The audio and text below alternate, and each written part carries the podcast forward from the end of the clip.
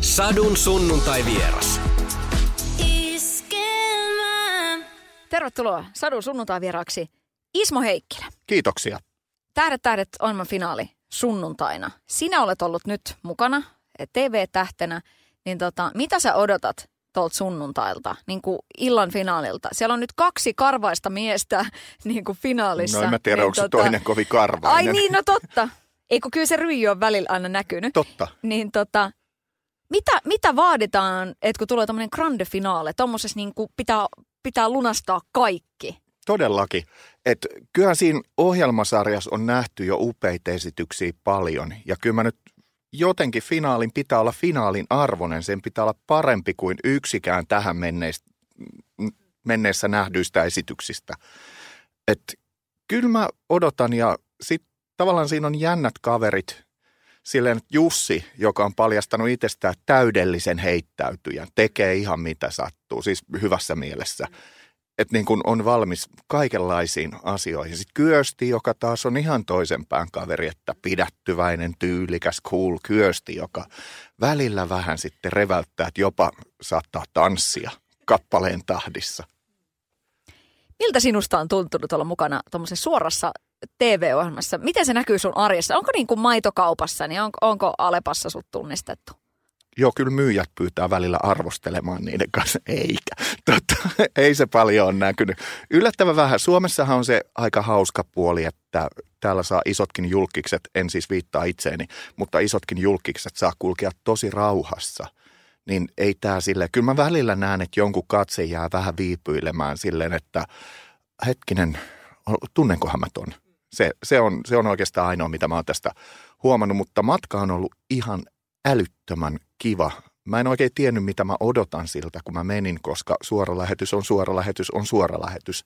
Mä en ole niitä tehnyt tällaisessa roolissa ennen elämässäni ja aluksi jännitti ihan törkeästi ja sitten yhtäkkiä kun tajus, että siinä on upea paikka niin kuin Merimaan Juhanin ja Maria Veitolan vieressä, jotka on kuitenkin sit tosi vanhoja konkareita tuolla puolella, niin kyllä mä sit jotenkin mä oon rakastanut joka sekuntia mitä on niin artistin rakentaminen?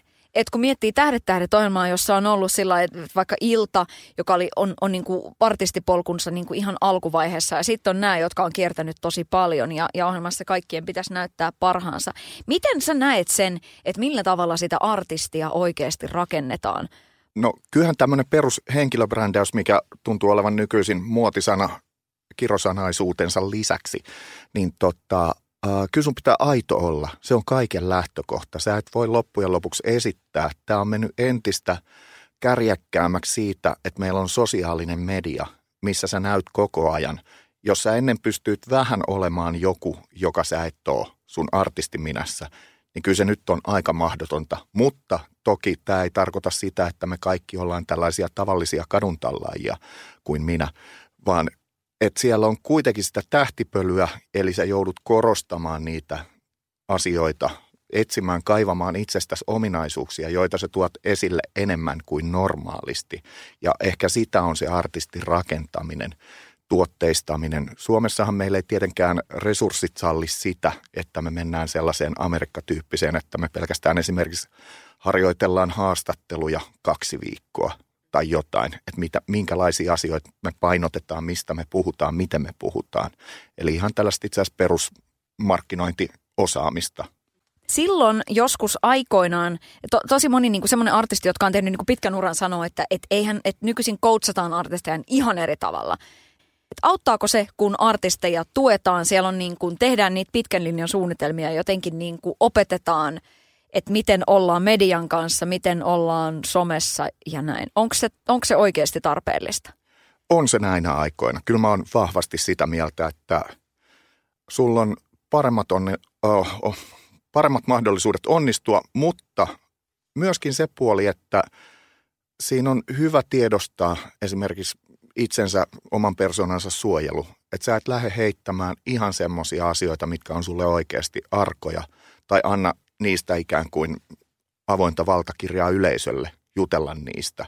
Mä en viittaa tällä erityisesti mihinkään tapaukseen, mutta meillä on niin paljon traagisia kohtaloita alkoholin kanssa, huumeiden kanssa olemassa, että pelkästään noiden vuoksi mun mielestä tämä on hyvä puoli. Että vähän mietitään sitä, että minkä tyyppisiä asioita sä sanot.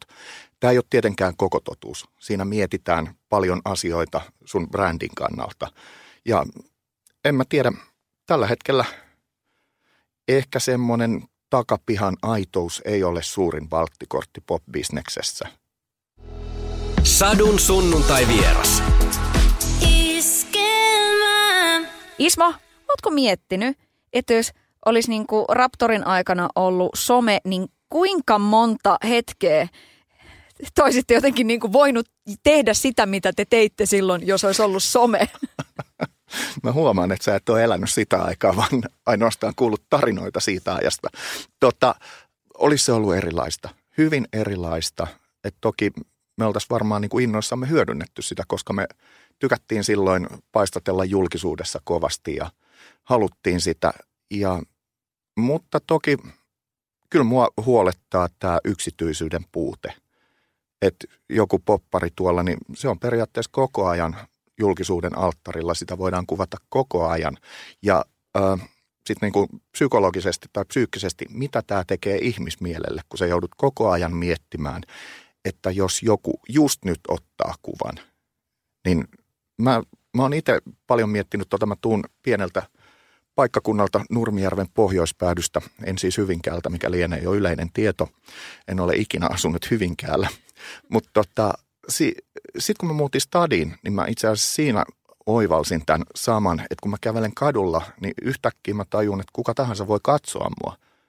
Kun mä oon kävellyt aiemmin metsässä, missä on hyvin epätodennäköistä kohdata ainakaan ihmisolentoja. Millä tavalla sä oot huolissasi? Koska nimenomaan just toi, että et, et kun meillä on traagisia kohtaloita siitä, että sulla on niinku yksi postaus väärin tavallaan somessa, niin se lynkkaus on saman tien siinä. Miten tarkkana niin pitää olla. Niin, ehkä mä tuohon vastaan vastakysymyksellä, että miksi pitää olla tarkkana?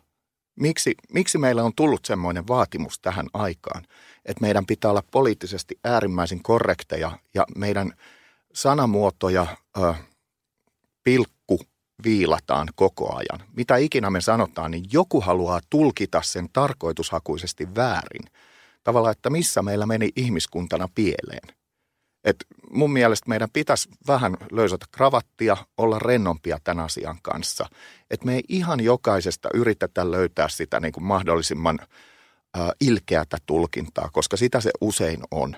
Riippumatta aiheesta, riippumatta aihepiiristä. Siihen keskusteluun liittyy mukaan joko tunnettuja tai anonymiteetin suojassa lymyileviä ihmisiä, jotka sitten alkaa sieltä pommittaa jotain ihan omaa agendaa – todella moni artisti, joka on tehnyt niin kuin vuosikymmeniä hommia, sanoo sitä, että että jos olisi ollut kännykkäkameroita silloin, jos olisi ollut some silloin, kun on niin kuin uraa aloiteltu ja hullut vuodet ollut ja muuta vastaavaa, niin melkein olisi niin kuin häkki heilahtanut, eikä olisi voinut tehdä, että ei oltaisi tässä näin. Että se meno on ollut niin kuin kosteeta, hullua, hurjaa, hö, hölmöä, että siellä on ollut mennyt niin kuin ihan nilkka suorana. Kyllä mäkin Kuulostaa oman, täysin oudolta. kyllä mäkin niin kuin oman osuuteni Raptori-aikakaudesta kyllä tiedän. Ja onhan se jotenkin niin kuin käsittämätöntä, että, että siinä vaiheessa kun Oi Baby soi radiosta, niin Radio Novan palauteboksi täyttyy. Miten te voitte tuommoista insestibiisiä soittaa? Sä oot siinä biisissä mukana. Mä oon siinä biisissä mukana, joo. Äh, nyt sitten tässä tullaankin juuri hyvin tuohon äskeiseen somekeskustelun aiheeseen ja tulkintoihin.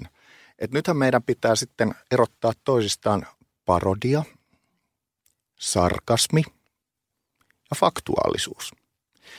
Et jos siitä biisistä ei ymmärrä, että se on liioiteltu ja huumorilla tehty, niin sitten tota, mun mielestä on suurempi ongelma kuin se, että lähettää Radionovan palautelaatikkoon viestejä kuinka paljon on tullut kommenttia tuosta biisistä? Tuleeko sitä niin kuin päivittäistasolla? Varmaan viikkotasolla veikkaisin, että tavallaan just niin kuin jostain Raptorin biisi sanotuksista tulee tosi paljon palautetta sulle edelleenkin. Joku heittää jossain jonkun kommentin. Joo, kyllä, kyllä sitä tulee paljon. ö, koko ajan. Me ollaan jopa yhtyeen kanssa sitä vähän joskus juteltu, että me ollaan hivenen ihmeissämme, että tästä on kuitenkin kohta 30 vuotta, kun Hoi Baby on julkaistu. Ja vieläkin totta, siitä tulee palautetta, joskin on myöskin huomattava se, että riippumatta niiden sanoitusten tuhmuudesta, niin ää, se on muuttunut ikoniksi. Eli itse asiassa ihmiset ei enää kuuntele sitä sanoituksiltaan, vaan ne kuuntelee sitä semmoisena jonkinlaisena taideteoksena, mikä muodostaa kokonaisuuden, joka on Oi Baby. Et se on sille, että tämähän on tosi kiva. Sille, että äh, ootko kuunnellut sanoja? Ootko muistanut? Mutta siis Oi Babyn lähtökohtahan oli se, että me haluttiin saada viisi soittokieltoon. Oi Baby myöskin. Ja siinä suoraan äh, kiroilematta tai sen kaltaisia banaaleja ilmauksia käyttämättä, niin me keksittiin kaikista rumimmat ja rivoimmat asiat, mitä meille tuli mieleen. Se biisi on syntyisin siitä.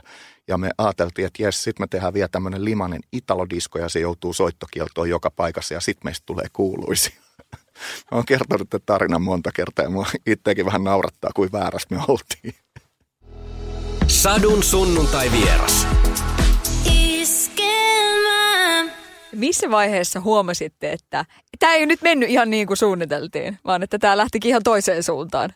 Kyllä se itse asiassa huomattiin siinä heti alussa, että jonkinlainen tämmöinen ajan henki, zeitgeist on selkeästi olemassa ja toi Raptori vastasi just silloin, just siihen, mä en tiedä, tähdet oli oikeassa asennossa tai vuorovedet tai jotain, mutta se oli saman tien, kun äh, me teetettiin demokasetteja ja vietiin se kasetti monistamoon. Kyllä, Jonnet, C-kasetti on kyseessä. Sitten kun me oltiin hakemassa sitä pois, niin siinä tuli meille ensimmäinen tarjous, että he haluaisivat julkaista levyyhtiöllään tai siinä lähellä olevalla levyyhtiöllä meidän musiikkia. Ja siitä eteenpäin sitten oliko meillä kahdeksan vai yhdeksän yhtiötä kintereillä. Että se oli kyllä tosi niin kuin me tajuttiin se saman tien, tai lähinnä meille tehtiin selväksi se saman tien, että tämä, tämä on nyt semmoinen juttu, että me haluttiin, ja mä oon vieläkin kauhean kiinnostunut ilmiöistä. Raptori perustuu siihen hirveän paljon. Me kaikki haluttiin tehdä siitä iso ilmiö. Varmaan siinä kohti Jufo oliko se 17 vuotta juuri täyttänyt tai jotain, ja itse taisin olla 21-vuotias, ja kaivo sitten mua vuoden vanhempi, koska minä olen vanhin ja rumin. Niin tota, laulussamme sanotaan, niin, niin kyse ehkä meille oli semmoinen ajatuksena pääsylippu pois sieltä pienistä piireistä Nurmijärveltä ja Hyvinkäältä, että päästään Helsinkiin asti. Ei tätä ikinä kukaan sanoittanut tällä tavalla, mutta mä luulen, että siellä on ollut taustalla tämmöiset jutut enemmänkin kuin se raha, koska ei, et sä voi lähteä tekemään mitään juttua silleen, että jes, nyt mä teen rahaa tällä. Se tulee aina myöhemmin. Se tulee menestyksen myötä, kun sä tajuat, että hei, mulla on mahdollisuus siihen. Sä et sitä voi oikein alkuun tajuta. Sähän pärjäsit aikoinaan hyvin monennäköisissä äänestyksissä, tuolla ulkonäölläsi ja, ja symppiksyydellesi, niin tota, Sitten kun tajusitte, että lähti aika kivasti, pääsitte pois sieltä niin Hyvinkään getoista isoille, isoille kirkoille, niin nousko se sitten päähän? Että mitä siinä sitten tapahtui? Ensinnäkin mun pitää kiittää näistä kauniista kommenteista ja oma ehkä huippusuoritukseni tolta alalta on se, että mä oon ollut suosikin vuoden laulajalistalla muistaakseni sijalla viisi vai kahdeksan. Ja Jufo oli nelosena ja Jufon puolesta en puhu, mutta omasta puolestani voin sanoa suoraan, että olen äärimmäisen huono laulaja. Äärimmäisen huono laulaja. Ja ennen kaikkea silloin lämmitti mieltä se, että Kaivo oli kolme alempana ja hän kuitenkin osaa laulaa. Ai että, niitä aikoja. Mitä sä kysyit? Niin, että nousko kusi päähän jossain kohtaa? Ah. Kyllä me oltiin sellaisia nokkelia, nenäkkäitä nuoria miehiä, mutta mä en tiedä, oliko se julkisuus. Tietenkin julkisuudessa, äh, jos katsotaan ihmistä kokonaisuutena, holistisena kokonaisuutena, niin äh, on hyvä puoli se, että se lisää sun itsevarmuutta. Se auttaa sua elämässä eteenpäin sillä, että jes, että mä oon todistanut, että joku muukin uskoo asioihin, joihin mä uskon. Sitä kautta se näyttäytyy usein sillä, että jokin neste nousee päähän – koska sä yksinkertaisesti olet varmempi ja esität asiasi varmemmin.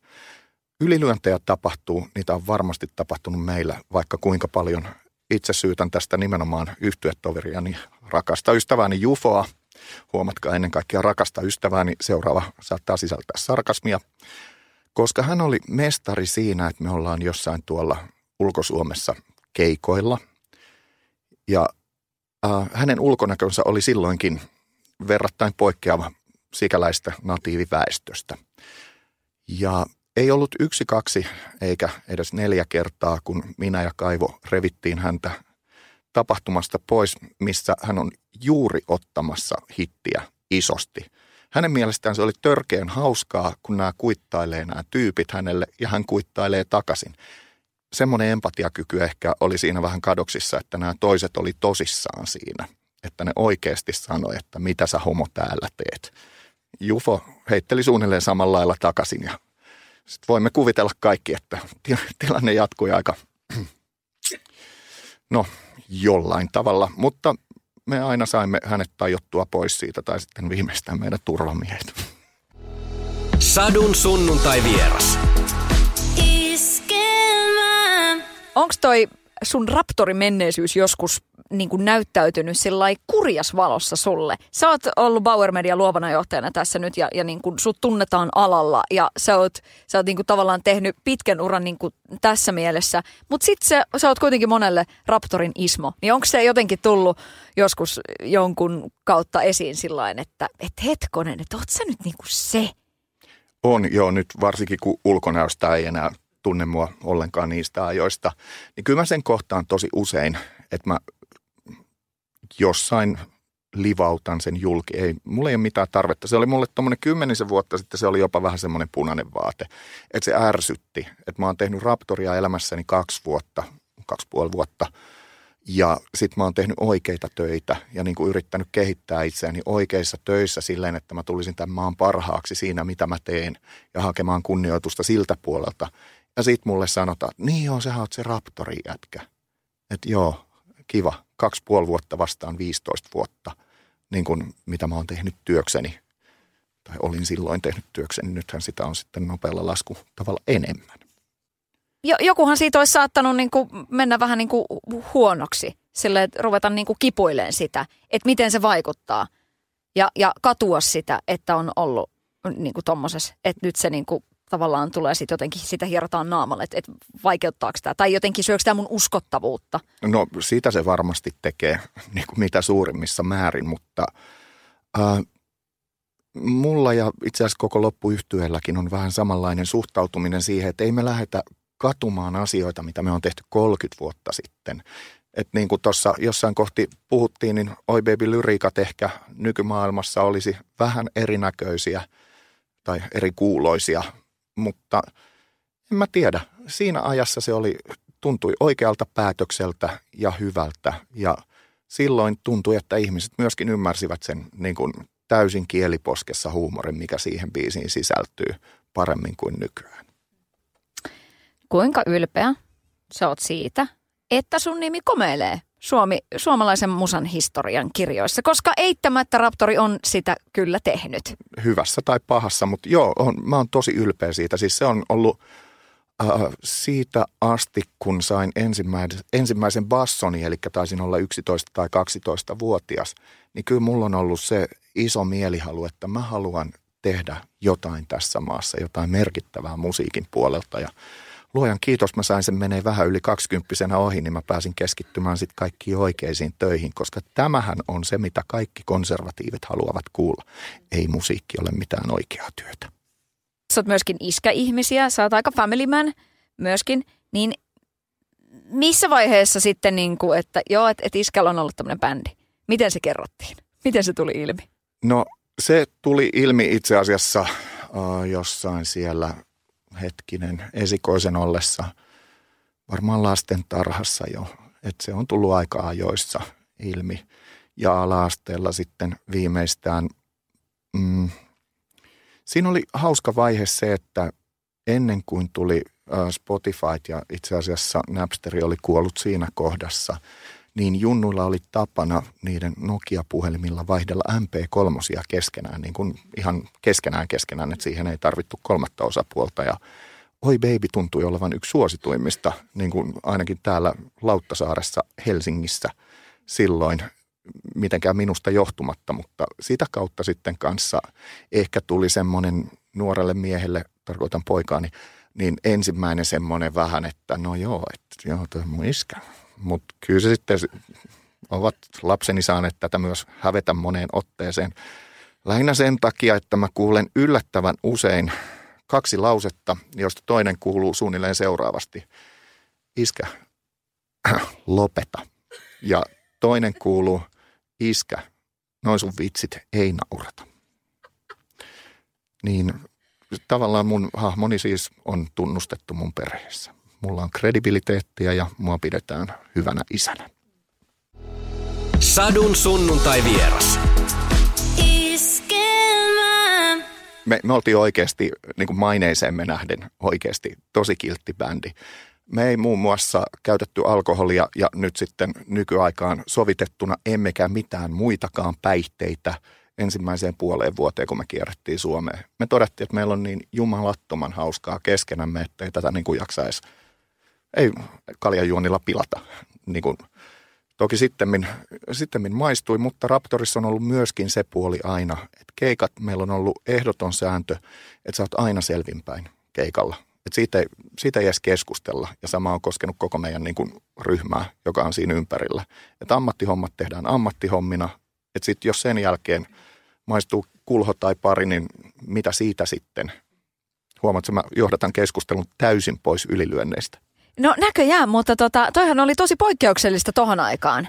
No itse asiassa se oli. Silloin oli enemmän tai vähemmän semmoinen maan tapa, että sitä tissuteltiin siinä ympäri päivää. Ja mä muistan, mekin saatiin siitä vanhemmilta bändeiltä aika silleen, että hetkinen, että vähän sille, että mikä teitä vaivaa asenteella, että te, tehän olette keikalla ja te olisi kaikki maailman mahdollisuudet niin kaataa itseenne, itseenne alkoholia valtavia määriä. Ja, mutta kun se, toi oli vähän sama idis kuin se, että meillä oli esiintymisasut niihin aikoihin, jotka olivat verrattain hupaisin, hupaisan näköisiä tästä perspektiivistä katsottuna, mutta silloin mentiin niillä ja olo tuntui mukavalta.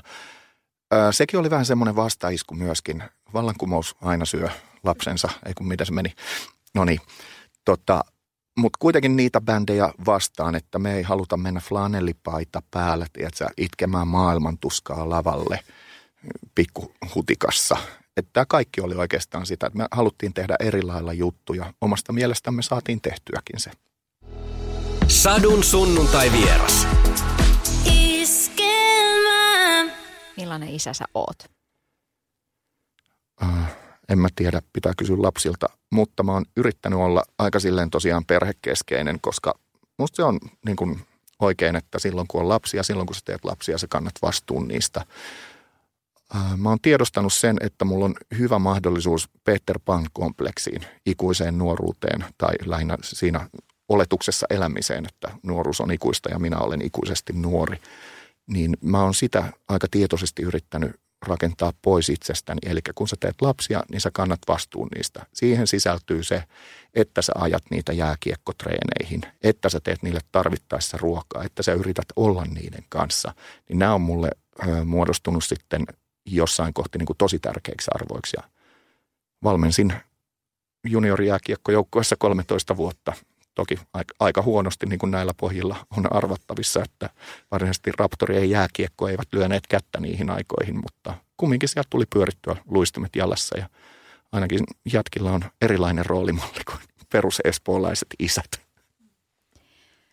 Sun anoppi on aika sellainen niin kuin iso nimi, sellainen, että kun miettii suomalaista muodin historiaa, entinen malli, niin mä mietin, niin kuin, että et mi, niin kuin millaisena, miten sä saapastelit niin kuin sellaisena Anopin unelman vävynä niin kuin niissä releissä, mitä sulla oli niin kuin aikoinaan Anopin silmien eteen, kun tietää, että, että hän on kuitenkin alan ihmisiä?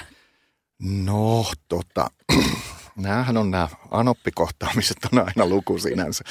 Ei vaan, kyllä meillä on hänenkin kanssaan hyvin mennyt suora vastaus kysymykseen. Olin käynyt juuri ostamassa vaaleanvihreän villapuvun itselleni niin sanotusti viimeistä huutoa. Mulla oli pankkitili kunnossa siinä kohdassa ja saapastelin se päällä, no jotakuinkin sen näköisenä, että ei tarvitse kysellä.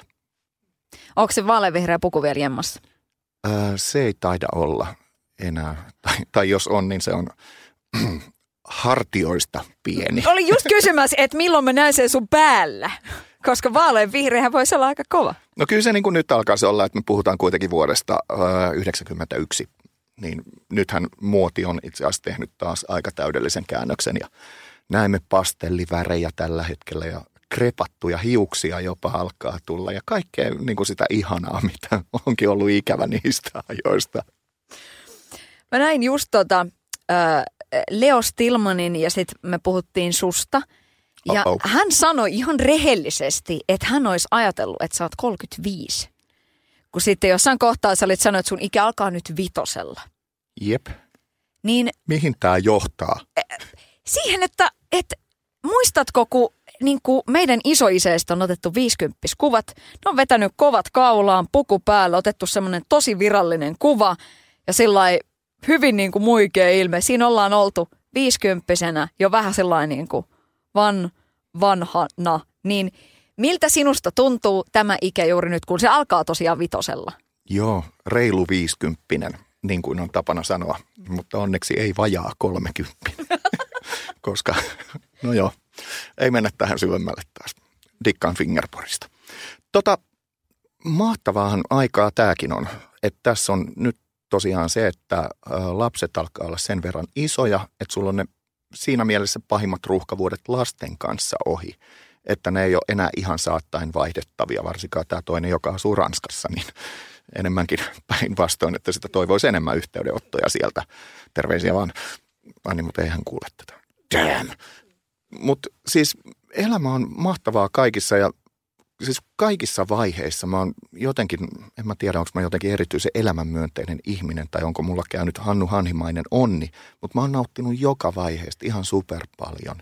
Siitä niin kuin nuoruudesta, lapsuudesta kyllä erittäin paljon. Mu- Mulla oli tosi kiva lapsuus, mä sain olla niin kuin täydellisesti lapsi ja tähän liittyen jossain kohdassa mun sydän läikähti, kun mun tyttäreni sanoi mulle kerran, en muista oliko hän 11 tai jotain, no niillä liepeillä, että iskä, että noi mun kaverit on, ne, al, ne vähän niin kuin meikkaa ja sitten silleen ne haluaa olla teinejä, että mä ehkä haluaisin vielä olla lapsi vaan, että. Mä sanoin, että toi on upeasti ajateltu ja toi on just oikein, että sitten kun sä astut lapsuudesta pois, niin sulla on loppuelämä aikaa olla se aikuinen. Että ole siellä niin pitkään kuin haluat. Ja itse asiassa hemmetin hyvä elämänohje kaiken kaikkiaan, että ole lapsi pidempään. Koska lapsethan on niitä uteliaita, ne haluaa löytää ja etsiä asioita, ne haluaa oppia uutta. Kellepä semmoinen ei olisi hyvä elämän ohje. Sadun sunnuntai vieras. Kyllähän me ollaan yritetty olla tosi sillä niin kuin sielusta rehellisiä ja sanoa, että se raha on siellä takana. Ainoa motivaattori. Mutta tota, kyllä se totuus on se, että meillä ei ole ikinä mennyt välit. Me ollaan jätkien kanssa tosi hyviä kavereita. Me ei ehditä näkee paljon, kun jokaisella on duunissa niin hirveästi tekemistä. Mutta siis ollut ihan järjettömän hienoja aikoja, varsinkin nämä kaksi edellistä kesää, milloin ollaan tehty. Et nyt jos teen tämmöisen paljastuksen, niin tämä jälkimmäinen kesä oli ihan vaan sen takia tehty, että se edellinen kesä oli niin saakelin upeeta olla jätkien kanssa pyörimässä pitkästä aikaa, nauraa sille ehkä, mitä me ollaan, mihin me ollaan tultu, mitä me ollaan oltu. Ja meillä on kuitenkin niin vahva, iso yhtenäinen yhteinen kokemus, kun me ollaan istuttu siellä saakeli keikkadösässä se niin kuin 400 keikkaa muutamassa vuodessa tai jotain, niin se, se on semmoinen, mikä ei katoa. Ja sitten yhä kun kaikki on tolkun miehiä, että ei ole ollut tarpeen tapella määräänsä enempää. Että ei, ei voi kuvitella, että ruusuilla tanssimista on ollut, kun sä tosiaan katsot toista sen niin kuin 34. päivän siinä noin niin kuin 24-7, kun sä nukutkin samassa huoneessa. Että ei missään tapauksessa voi sanoa, että se ongelmatonta tai sellaista haasteetonta olisi ollut, mutta me pysyttiin hyvissä väleissä koko ajan ja ollaan vieläkin hyvissä väleissä. Itse asiassa pari-kolme viikkoa sitten oli, oli oikein mukavaa. Me mentiin Jufolle istumaan iltaa, minä ja Kaivo. Ja sitten siellä taas tuli kaikki mahdollinen traumaattisuus esille ja oli ihan törkeä hauskaa. Katsoitteko vanhoja valokuvia? Ei, ei. Kyllä me itse asiassa, oh, ne muistot on palaneet verkkokalvoille pahimmissa tapauksissa. Ja tota, kyllä me enemmän puhutaan ehkä ihan nykyisistä asioista. Niin kun, on myöskin hyvä vertaisryhmä äh, puhuu vähän niin kuin työasioita tai ammattiasioita, uraa sivuavia asioita, kun kaikki on kuitenkin etabloituneet yhteiskuntaan aika vahvasti, että kukin tekee omalla alallaan niin kuin ihan hyviä, hyviä juttuja, niin se on ollut mukavaa. Mutta ää, rahaan vielä, niin joo, kyllähän täällä muutama meistä on onnistunut tekemään ihan isot hillot musiikilla. En mä sitä halua peitellä, mutta se onnistumisprosentti siihen on vaan todella, todella pieni. Raptorin kanssa mä muistan ikuisesti sen tilanteen. Oli juhannus 91. Me oltiin menossa tuottajamme Mitron mökille viettämään juhannusta ja käytiin kaupassa sitten ennen sitä. Ja sitten mä olin silleen, että tota, mä käyn pankkiautomaatilla, eihän silloin mitään pankkikortteja ollut vielä, tai oli, mutta ei mulla. Hyvä niin. Ja pankkiautomaatilla ja sitten mä katson, että hetkinen, hetkinen, täällä on 13 tonnia rahaa. Tää, täällä oli eilen 25 tonnia. Mä tiedän, että mä en ollut eilen illalla kotona, mutta, mutta. Ja sit mä laskin tota, nollat sieltä perästä. Siinä oli tullut pieni lisäys. Vähän yli 100 000 markkaa. Mietipä tilannetta. Olet lähdössä viettämään juhannusta. Sä olet 22-vuotias ei kun olin täyttänyt ehkä 23, mutta semmoinen voi luojan pieni kullan nuppu vielä. Ja sitten sulle lyödään liikaa rahaa käteen. No, sitten mä vaan totesin vähän aikaa hengitin ja sanoin, että no mä luulen, että mä maksan kaikki nämä, mitä te ikinä keksitte ostaa täältä. Tota. Se oli hienoa aikaa. Pysykö tolkku rahan kanssa? Ei missään tapauksessa. Se oli holtitonta. Mä oon myöhemmin soimannut itseäni vahvasti siitä, koska mä silloin mietin asiaa ja perustelin itselleni sen seuraavasti. Ää, mulla on tasan yksi tilaisuus elämässä, milloin mä pystyn elämään tämän kaltaista elämää ja mä teen sen nyt. Ja sinänsä perusteluhan on vahva. Ei lapsia, ei kauheasti muitakaan sidoksia ja liikaa rahaa, niin sä pystyt elämään aika mm, vauhdikasta elämää, enkä viittaa huumeiden käyttöön. En käytä mitään huumeita. Mutta sanotaan, että Helsingin yöelämä tuli kovin tutuksi. Siitäkin mä oon ihan iloinen, koska mä tunnen valtavan kasan ihmisiä. Mulla on tosi laaja verkosto vielä niiltä ajoilta, että mä tapasin kauheasti myöskin ihmisiä, että se meni sillä niin kuin business and pleasure tyyppisesti, mutta olihan se nyt melkoista touhua. Mutta toisaalta mä voin selkäsuorana sanoa, että ainakaan minä en ole syyllinen siihen, että ravintola-alalle iski lama 90-luvun alussa. Kuuntele koko haastattelu radioplay.fi.